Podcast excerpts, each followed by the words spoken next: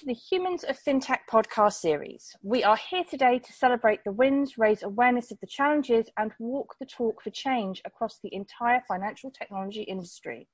Today, we are joined by Alan Giles, Group Chief Commercial Officer of VoxSmart. VoxSmart is a leader in communication surveillance and analytics technology for global financial markets participants. Alan has led teams for over 20 years and is a big believer in building environments that grow their people. He is here today to share his story and some of the lens along the way. Alan, thank you so much for joining us. Thank you very much, Nadia. It's lovely to be here. So, what would be a brilliant way to open up is if you could just tell us a bit more about VoxSmart and your role there. Super. Yeah. So, um, as you mentioned, VoxSmart are a global leader in communications data capture and analysis for financial service organizations. What that does is that enables organizations not only to stay compliant, but also to take better, business decisions using the data that they already have within the environment. My role as Chief Commercial Officer here at VoxSmart, I look after the global sales, marketing, and channel teams.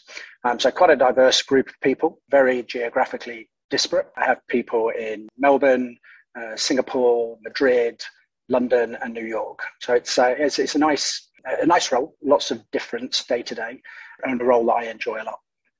Yeah, that sounds super super interesting. I love how love some of the words you've used there already in terms of you know diff- different day to day. And I know looking back at your career to date, you've worked in different organisations and of different sizes. And one thing that's a constant thread throughout all of this is that you know you always say high performance is about building a team and creating an environment that enables them to fly. I absolutely loved it when you said that. So i wanted you to share some of that with us. Sure. I, I guess it, the first thing to call out is this isn't all my own doing. I, I was very lucky early in my career to have some extremely great mentors both from the sales arena but also from leadership. And it's not lost on me that uh, two of the, the, the, best mentors and leaders that I had were female. As I, as I went through my career to around about my mid 30s, I thought I was doing pretty well. You know, I, I knew how to do this job, I knew how to sell, I knew how to build relationships. And then I uh, came under the mentorship of a, an extremely strong female leader who was my boss, my immediate superior. And I used to love going to meetings with her because she showed me a different way to do things and she just asked different questions. She got closer to the person. She was often selling without selling, if that makes sense. And I took a lot from that, learnt a lot over, over the time that I was there.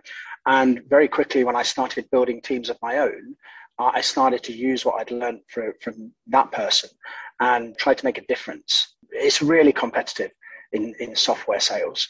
And I think all vendors are always looking for that point of difference. How are they going to provide solutions that are different to the competition?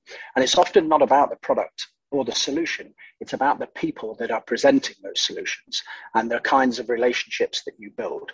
So I learned that quite early in my career, and, and I've tried to then pass that on to people that work with and for me. And I think that, that that's that's kind of really been the bedrock of how I build teams.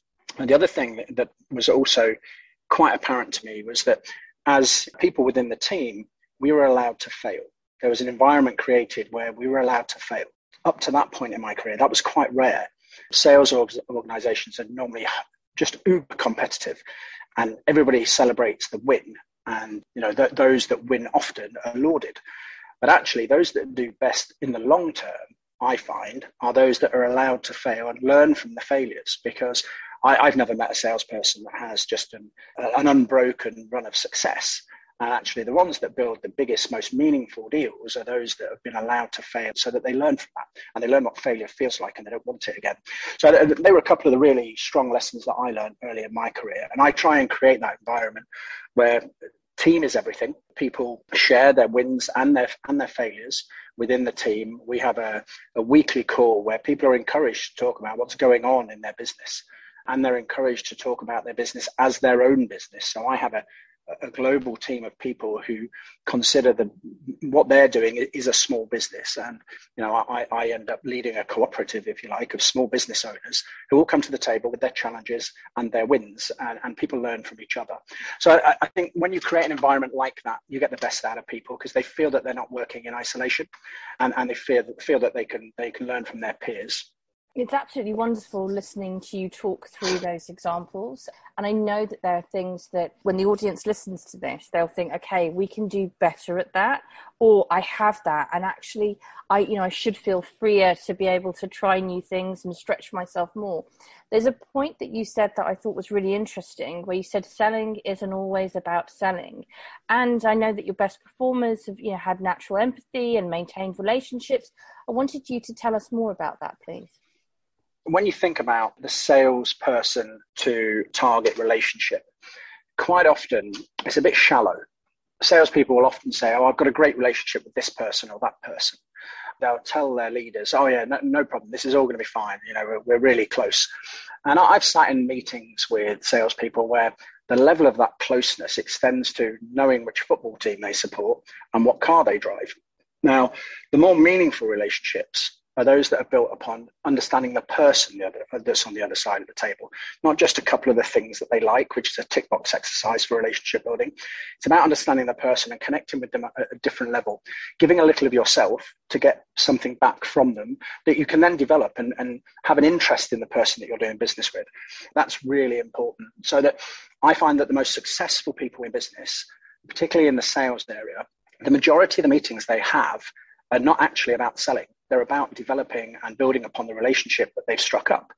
I often take people out for a coffee, not because I've got something to sell them, because I'm interested in how they're doing, you know, how, how are things going in their world.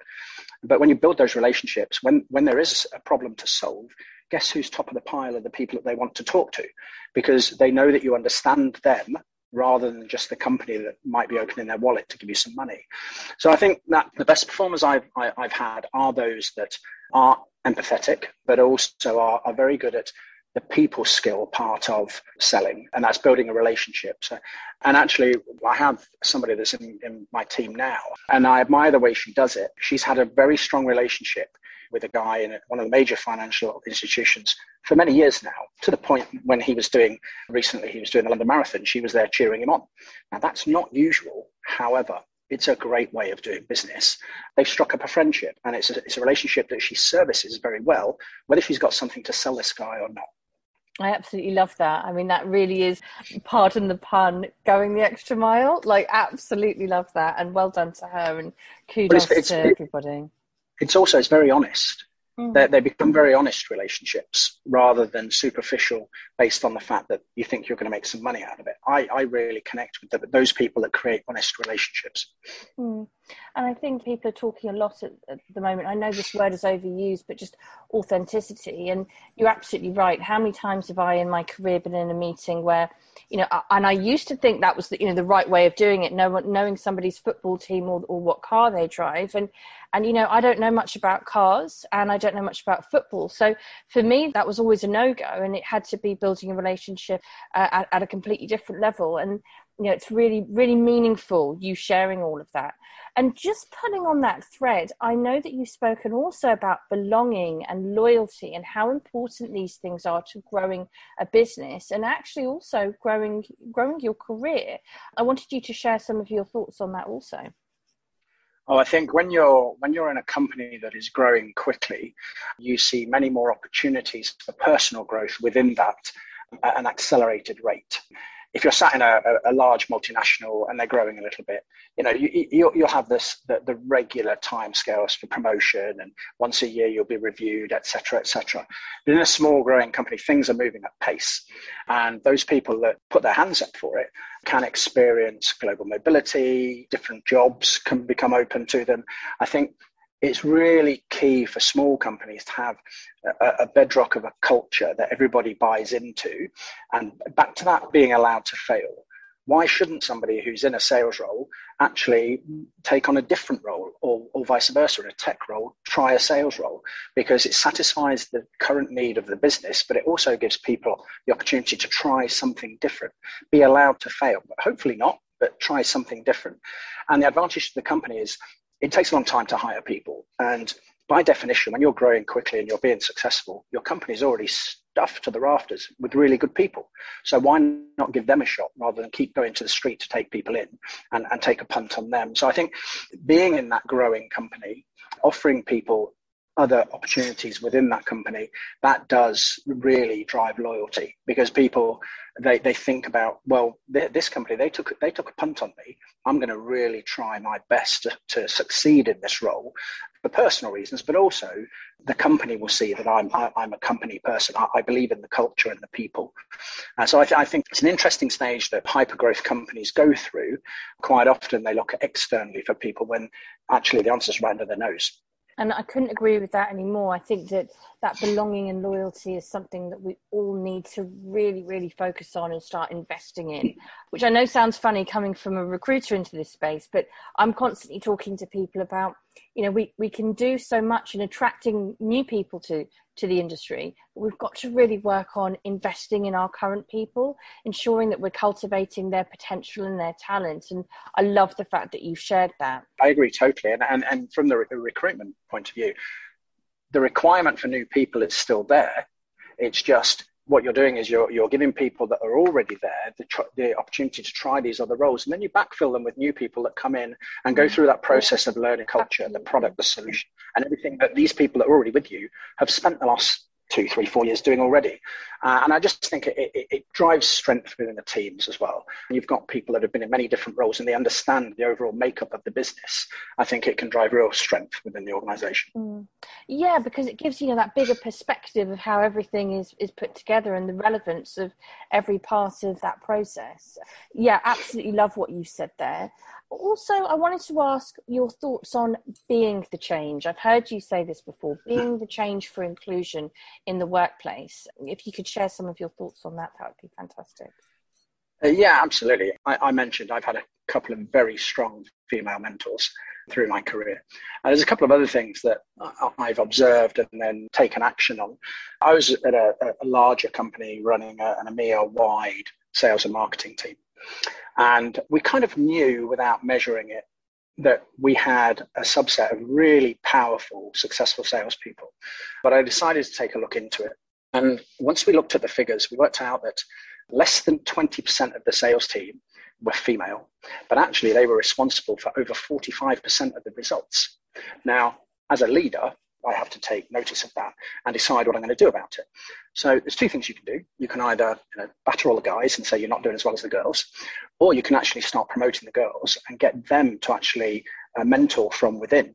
And so that you know the guys start to learn from the girls, and that was the most successful way we did it. And, and the results just carried on going. We, we went through hypergrowth in some regions on, on the back of that. Fast forward to what we've done at VoxSmart, a little over two thirds of the sales team are now female and, and that's not lost on me. And that's not my design, by the way. That's my results. Okay, so we, we've ended up with just over two thirds of the global sales team being female. And it comes back to having people that are naturally empathetic and that care about the customer as well as the company. That's really, really interesting to me.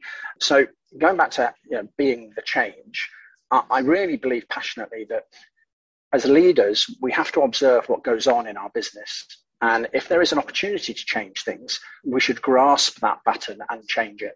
It's very easy to walk on by and think that it'll be somebody else's problem to solve at some point. But when you see the opportunity to change, you should do it. Uh, and I'm a big believer in being the change. You know, ask the why, analyze the what, and then make the how happen. And I, I think if, if you leave anything behind you when you shuffle off into the sunset, you know, go into retirement, look back on your career, if you've effected change, then I think you've done a good thing. Yeah, I absolutely love that. And it takes me on to my last question really nicely. Anyone that listens to this podcast knows I am all about those calls to action. So when, when people are listening to this, what do you want them to be doing to really drive forward genuine, authentic workplace inclusion? Very key words there that I think I think we really need to hone in on. I think leaders need to step up and consider the impact of being an ally. Outside of the HR or the people team that lead programs around DEI, I think as leaders we need to make people aware of our positive attitude to DEI. Um, need to make sure that it's visible, and we need to lead by example. What happens then is you, you have a workforce that has people that are affected by these issues, they feel more comfortable in a positive environment. And they also understand that that intersectionality that goes on is understood and it's being addressed. And I would just wrap all of that up by saying, just be the change. Fantastic. And this entire podcast has been so thought provoking. And I really want that for everybody listening. I want people to be able to take away all the different elements that you've been talking about because you know I've really felt a lot of this and it's so so important that we're we're sharing these thoughts far and wide. It's been a brilliant podcast, loads to take away. Thank you so much, Alan, for joining us on the Humans of FinTech podcast series. Thank you very much.